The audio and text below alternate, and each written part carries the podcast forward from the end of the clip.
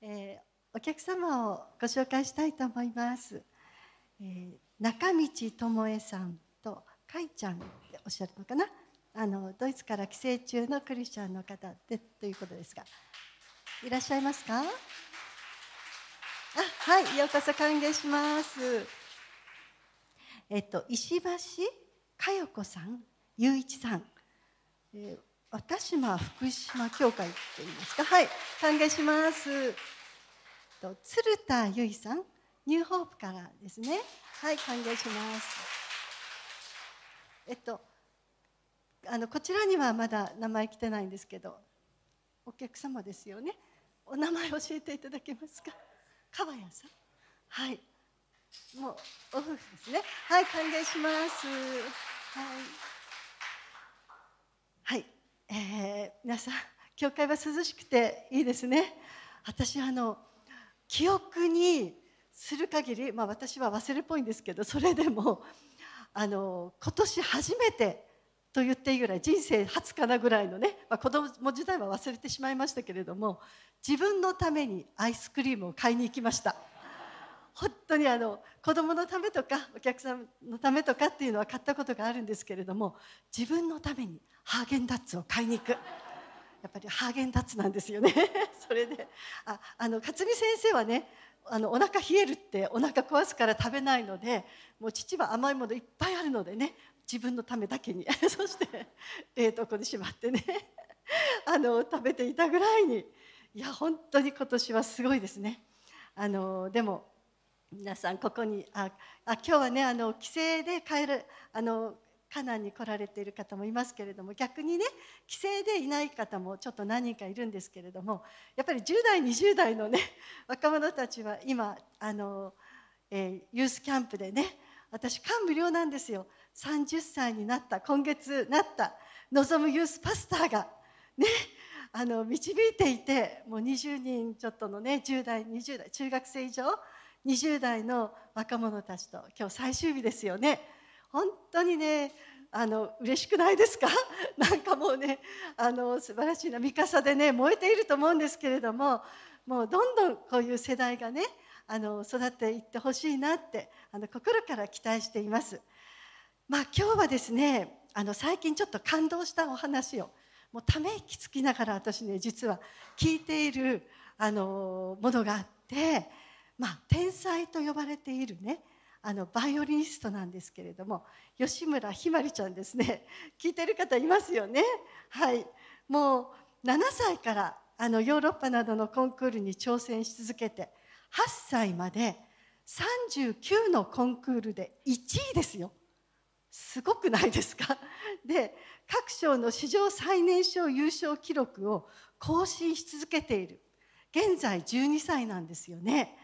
で私ねこの子のねあの何回もねあの聞いているんですけれども、まあ、YouTube で聞いているんですけれどもねあ正直で感動します。泣けてきます。そして思うの12歳でなんでこんなに真剣に生きているんだろうって。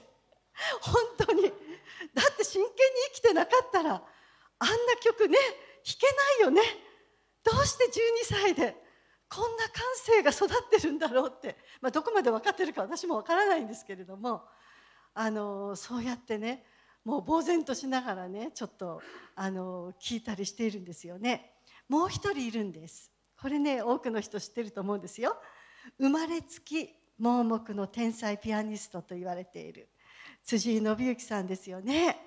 もう私ね彼がねあのアンコールであのオリジナル曲を弾いた時があるんですよねピアノでね。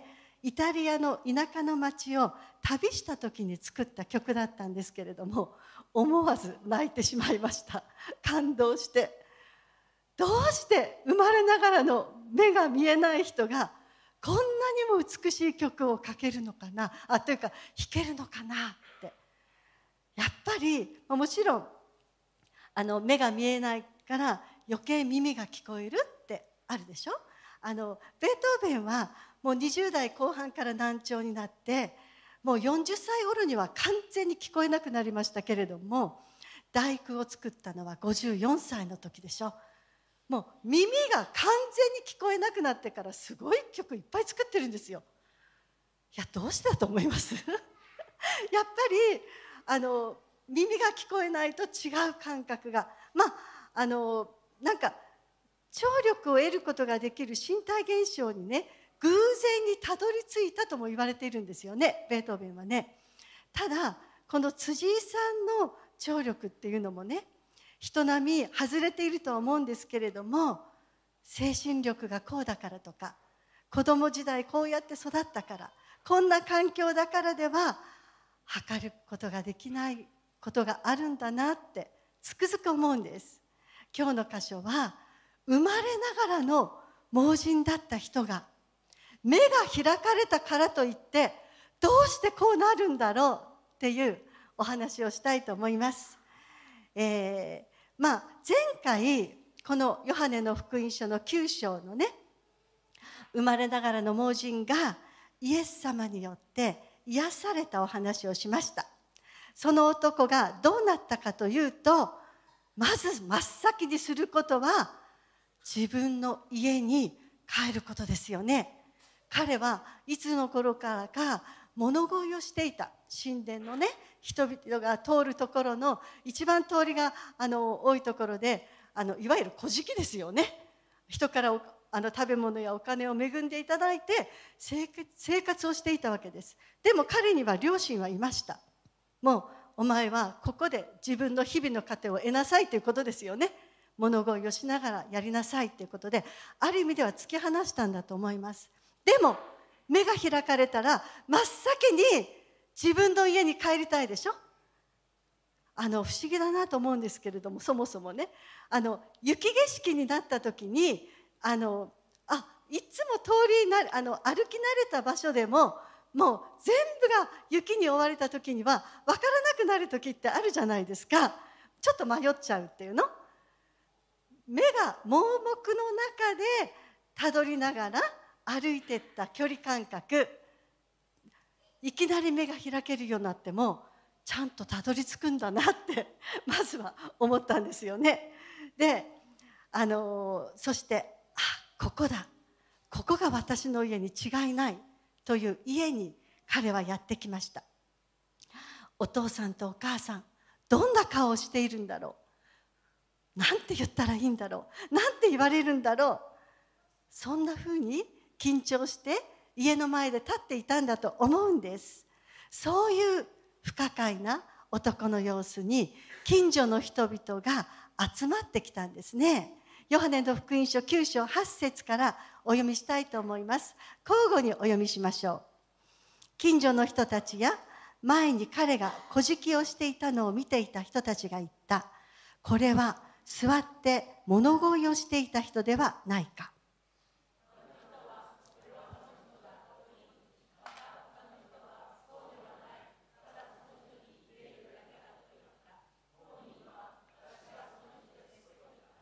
そこで彼らは言った。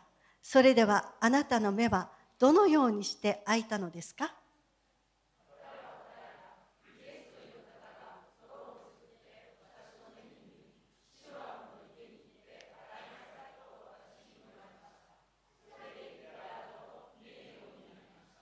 また彼らは彼に言った。その人はどこにいるのですか？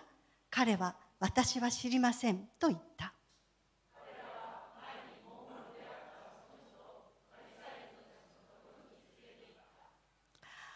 近所の方々はね彼に言ったんです。お前は誰だ？何の用だ？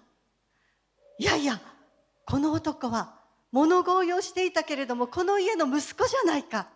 いや違うよ。似ているだけだよ。あれは生まれながらに目が見えないはずだ。こんなところにいるわけないだろう。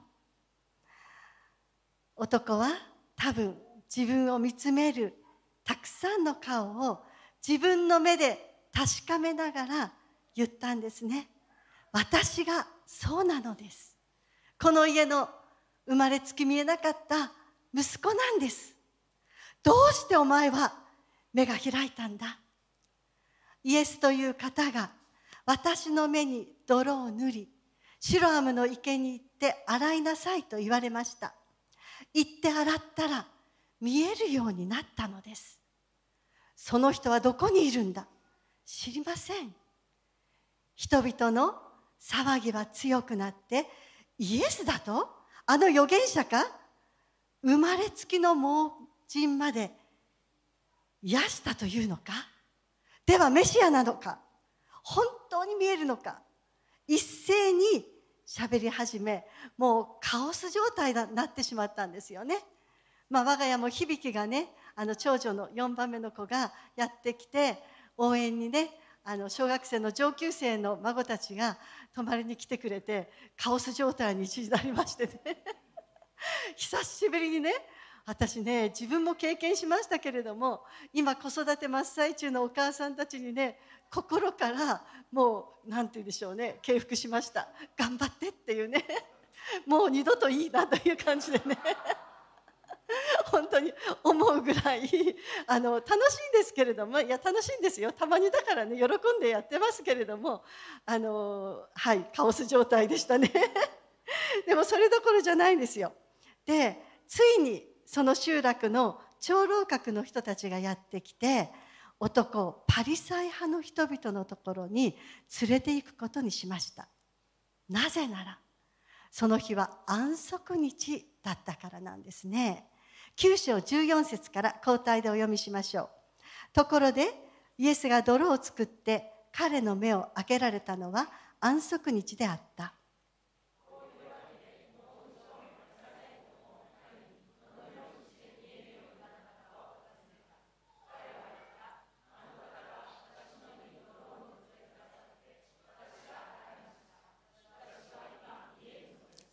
するとパリサイ人の人々の中のある人々がその人は神から出たのではない。安息日を守らないからだと言った。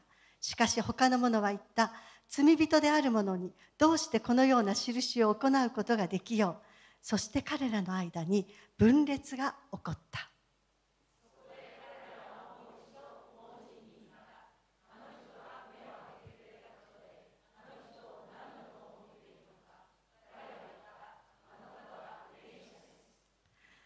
実はイエス様が土をこねて目に塗ったことは安息日の違反だったんですね。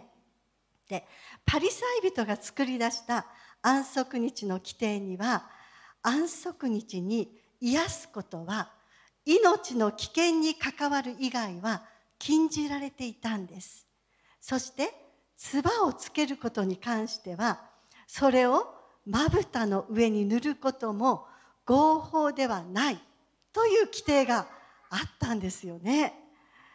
そのものは安息日を守らなかったではないか。神に使わされるはずがない。しかし、罪ある人間がこんな印を行うなど、見たことも聞いたこともないではないか。パリサイ人たちも真っ二つに分かれてしまって意見を戦わしていたんです。じっと自分たちを見ているこの男に一人の人が聞きました。お前はどう思うのだ？あの方は預言者です。きっぱりと彼は言ったんです。え？これが物乞いをしていた男なのか？なぜ生まれながらの盲人だった男がこんなに落ち着いていられるんだ。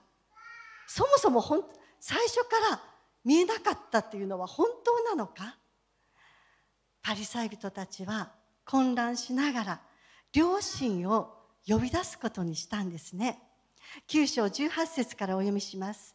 しかしユダヤ人たちは目が見えるようになったこの人について彼が盲目であったが見えるようになったということを信ぜずついにその両親を呼び出して尋ねていったこの人はあなた方の息子で生まれつき盲目だったとあなた方が言っている人ですか？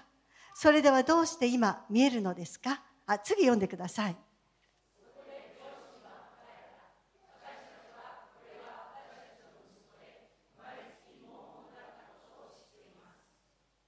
しかしどのようにして今見えるのかは知りません。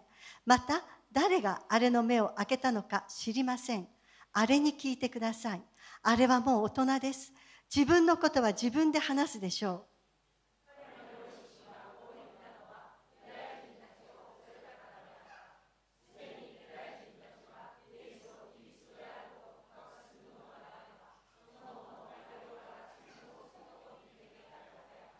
そのために彼の両親はあれはもう大人ですあれに聞いてください言ったのである。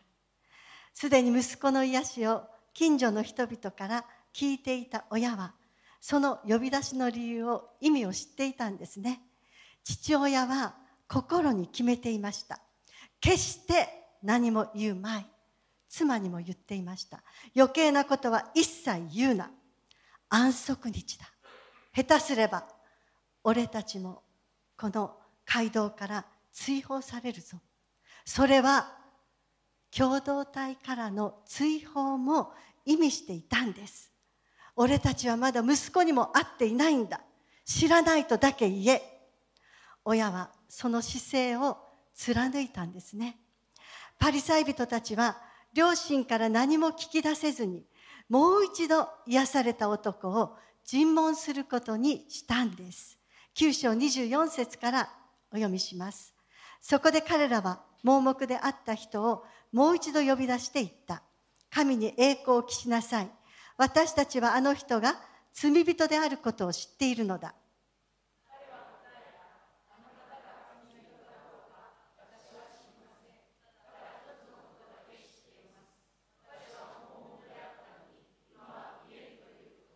そこで彼らは言った。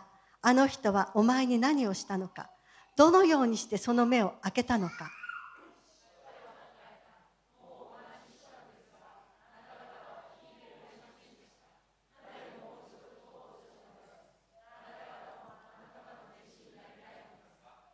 彼らは彼を罵っていった。お前もあの者の弟子だ。しかし私たちはモーセの弟子だ。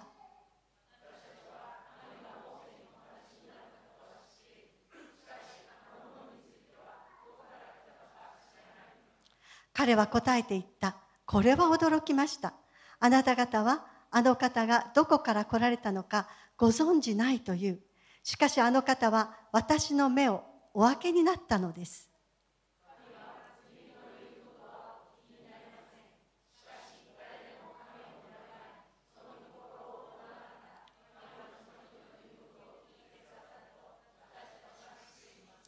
盲目に生まれついた者の目を開けた者があるなどとは昔から聞いたこともありません。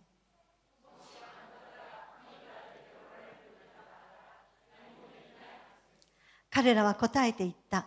お前は全く罪の中に生まれていながら私たちを教えるのか。そして彼を外に追い出した。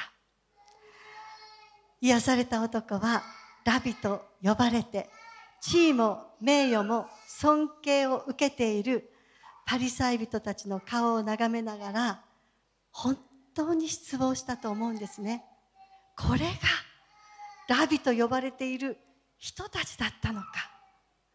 血走った目でイエスを追い詰めようとイエスに不利な証言を求めるラビたちは醜くて愚かでとても神様に仕えている人とは思えなかったんです。それでつい彼はこう言ってしまいました。あなた方もあの方の弟子になりたいのですか？もう何という皮肉でしょうか？生まれつき盲人だったものの目を開けた人がいるとは聞いたこともありません。神様のもとから来た人でなければ何もできないはずじゃないですか。これがパリソイ人たちのねプライドをね傷つけたんですよね。お前は生まれながらの盲人で罪の中に生まれてくさに生まれたくせに我々を教えようというのか。もう怒り狂ったパリサイ人たちは男を街道から追放してしまったんです。つまり共同体から追放したということなんですね。けれども家に帰ることもできず困り果てていた男を探していた方がいました。9章35節からお読みします。イエスは彼らが彼を追放したことを聞き彼を見つけ出して言われた。あなたは人の子を信じますか？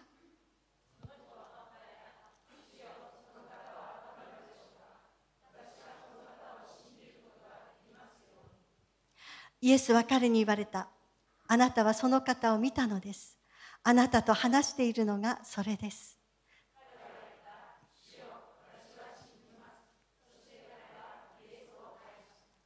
今日は2つのことを皆さんと考えていきたいと思います。1つ目です。イエス様の奇跡は体の目だけでなく霊の目も開くということなんです。皆さんは不思議に思いませんでしたか？生まれながら物乞いをしていた男ですよ。ろくに教育を受けていたわけじゃないんですよ。でそれなのにどうして彼はこんなに堂々と話すことができたのでしょうか。二つの不思議なことが皆さんこの箇所を読んで気がつきませんでしたか。一つは彼は権力者たちやその教えの間違い醜さや矛盾が瞬時に分かったということなんです。普通ね自分が生まれながらの盲人で古事記をしていて偉い人々のところに連れて行かれた時にたとえ目が開かれたとしても皆さんだったらどうしますか？普通の人はおどおどするでしょ？もうもうとにかくもうビクビクしてませんか？ですよね。古事記をしている時にこういう偉い人たちって近づくことはあまりないんですよ。彼に物をあげたりお金をあげるのは大体その人憐れみ深い人一般の庶民というのかそういう人が多いんですよね。ましてやパリサイ人の人たちがその人に近づいて声をかけたり私はするはずがなかったと思うんです。ですから彼はそういう人たちにとの場所にいきなり連れて行かれて尋問されるんですよ。そうしたら普通はもう声も出ませんか？いいえいえとかね。もう誰だそいつはって言ったらもう何にも答えられない。すみませんすみませんって言ってみたり。日本人だったらすみませんが得意でしょ？とにかく謝る。悪くなくても謝る？でも彼はね堂々と反論できたんです。なぜかというと彼の霊の目が開いたからです。霊の目が開いた時に権力者たちの醜さ教えの間違いに対しても分かっていくっていうことなんです。でこの世の皆さん本質の本質と流れというものは神様と敵対し救い主を否定する力考え方感覚で満ちています。ですから本来霊の目が閉じている神様を知らない人々はある意味でこの世の流れに権力この世の権力に対して非常に従順なわけなんです。クリスチャンが反抗的であったらいいということではありません。ただし本当の意味で霊の目が開かれているならばこの世が誰が支配者かということは常に私たちは考えていなければならないんです。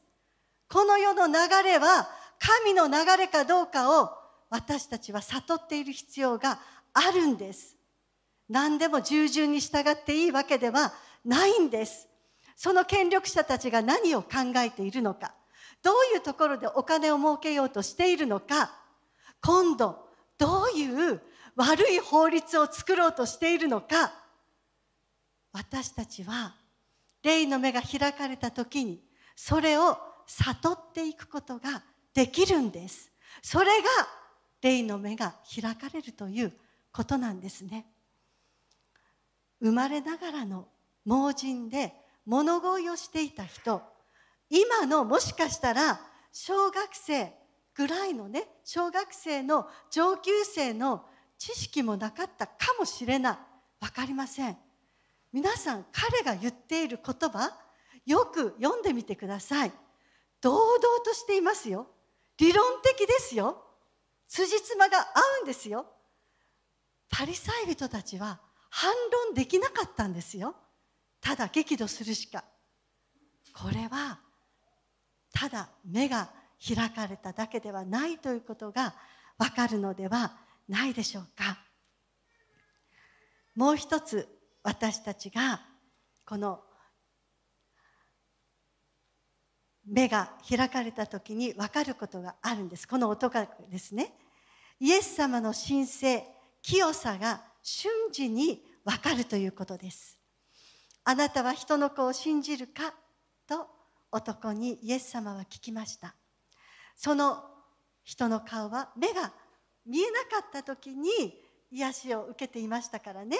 目が開いてすぐにえっ？と思ったとしても確信はなかったんだと思います。けれどもイエス様のお顔は今まで自分が目にしたパリサイ人たちの傲慢や意地悪欺瞞のかけらもない神様の清さと輝きに満ちていたんですよね。そしてその声は確かに聞いたことのある声だったんです。主よその方はどんな方ですか？その方を信じたいんです。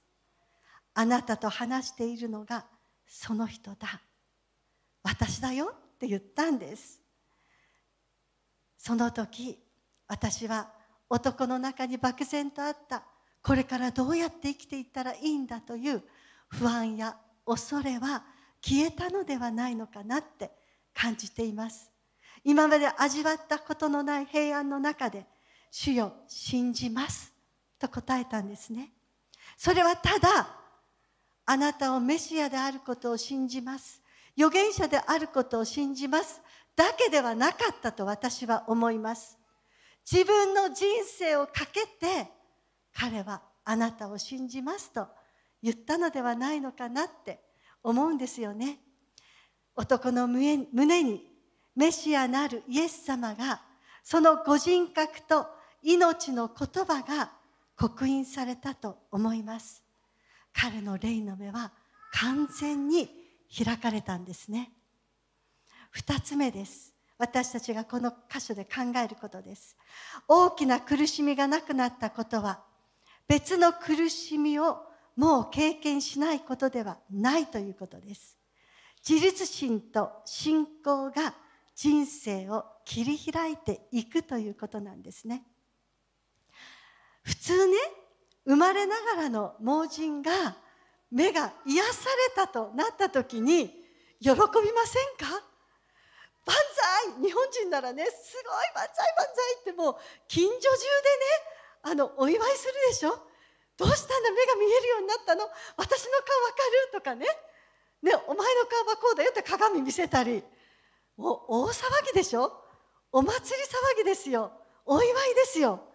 でも彼はそのようなたくさんの愛情や好意を受けることができましたか？よかったね。新しい出発だね。これからやり直せるね。そういう祝福の言葉を一言でも受けましたか？親と会えましたか？会わなくても親は何と言いましたか？親はあれって言ったんですよ。あれ。名前すら呼ばなかったんですよ。あれに聞いてくれ。あれにあれにあれに。私はねこの人は最初に物乞いをしてこれからお前の食べるものはそこで得なさいと言われた時に親から捨てられた感覚を得たのではないのかなって思いました。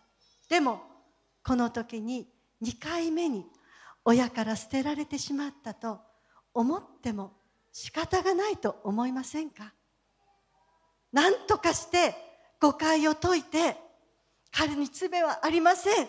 どうか許してくださいとなぜ親は訴えることをしなかったのでしょうか。証言者を何とか探して彼の責任ではありません。助けてくださいと言うことができなかったのでしょうか。親は自分たちを守るしかしなかったんです。男が突きつけられたのは新たな不条理だったんです。共同体からの追放でした。私はその後この男がどうなったのかは分かりません。聖書には書いていませんでしたから。でも私はねやっぱり想像するしかないんですけれども立ち上がっていったと思うんですよね。先ほども言いました。このパリサイ人たちに目が見えるようになってすぐに堂々と意見が言えた人です。この世の苦しみ不条理生活苦孤独の中を生きてきた人が救い主に出会って目が開かれた時にこの世に立ち向かう新たな力が与えられると私は思います。何を言いたいかというと甘やかされて過保護の中に生きていたらこういう力は与えられなかったのではないでしょうか。言っていること分かりますか？彼は過酷な日々を送っていました。さらに新しい過酷が与えられたとしてもイエス様を信じる信仰が与えられ肉の目だけではなく霊の目が開かれた時に新しい困難に立ち向かう力もまた与えられていくということなんです。でも皆さん本当にそういう目が何て言うんでしょうね生まれた時にそういう苦しみや困難を経験していなかったらどんなにイエス様を信じますと言っても立ち向かっていけないことがあるんですよ。あの私はね今の子供を育てているお母さんたちにね心から勧めます。子供が生まれた瞬間から子供が自立して生きていけるように手助けをしていかなければならないということなんです。何一つ手助けをしないとそういうことではありません。私たちはいろんなそのシーズンがあるんですよね人生の中で。本当に人々の親の家族の手助けが必要な時期もあります。そういう時はお互いに助け合う必要があります。でもそのシーズンはいつまでも続くわけではない。そうした時には速やかにその手を引くんです。子供もある年齢に達したならば速やかに手を引かなければならないと私は思います。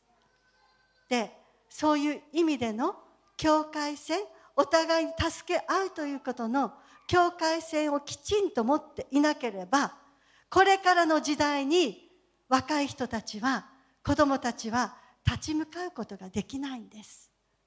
私はこの生まれながらの盲人が新しい非常に厳しいこの試練にもう一度向き合った時に彼彼が進もうとしたその道は決してもう倒れる道ではなかったと思うんですね。なぜならばあなたは人の子を信じるか。この言葉がいつも彼の心の中に刻まれていたからだと思うんです。あなたは信じるか。あなたにはこれから住まいが与えられると信じるか。日々の糧が与えられると信じるかこの困難をこの孤独を乗り切る力が私によって与えられると信じるかもっと新しい生活のための能力を身につけることができる人間関係を切り開いていくことができるその力を私が与えると信じるか。イエス様のあなたは人の子を信じるかというのはその全てを含んだ信じるかなんです。そして男は主を信じますと答えたんですね。私たちは何事も過ぎてはしすぎてはいけないと思います。お互いに頼りすぎてもいけない。突き放しすぎてもいけない。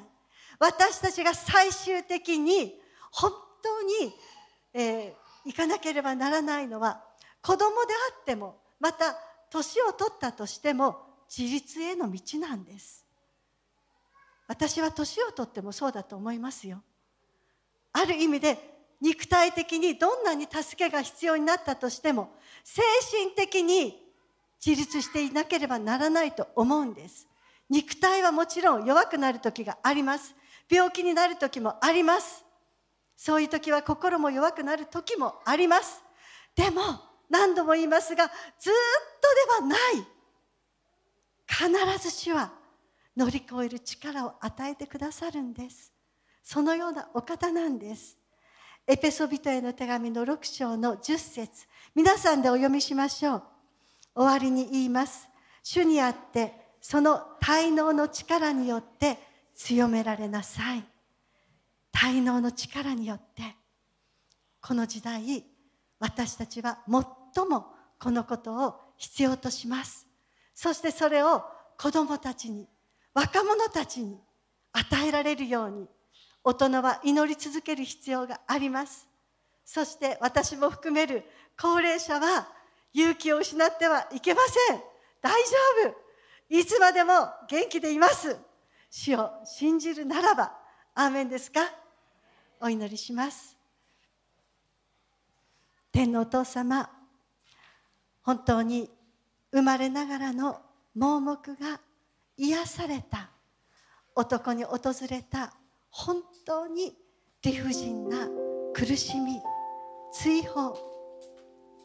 人の情けはそこに何一つ感じられなかった。ただ一人イエス様のけしか彼にはありませんでした。けれども彼は立ち上がることができました。霊の目が開かれていたからです。